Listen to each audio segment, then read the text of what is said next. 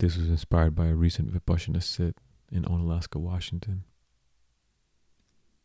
The same wind that made the trees dance gave birth to a tear on the peak of Mount Eyelash.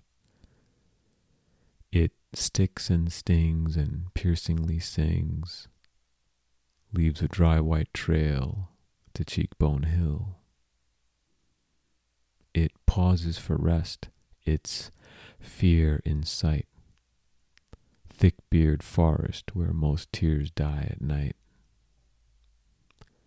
Fellow wet nomads followed along the fallen salt road. Gravity and family makes it plump. It marches in, and the war begins. An army of barks await its arrival, armed with hair blades that slice all survivors. Losing itself, feeling torn apart, it continues detached, remembering the mission on start. The final act is reached, its purpose of being.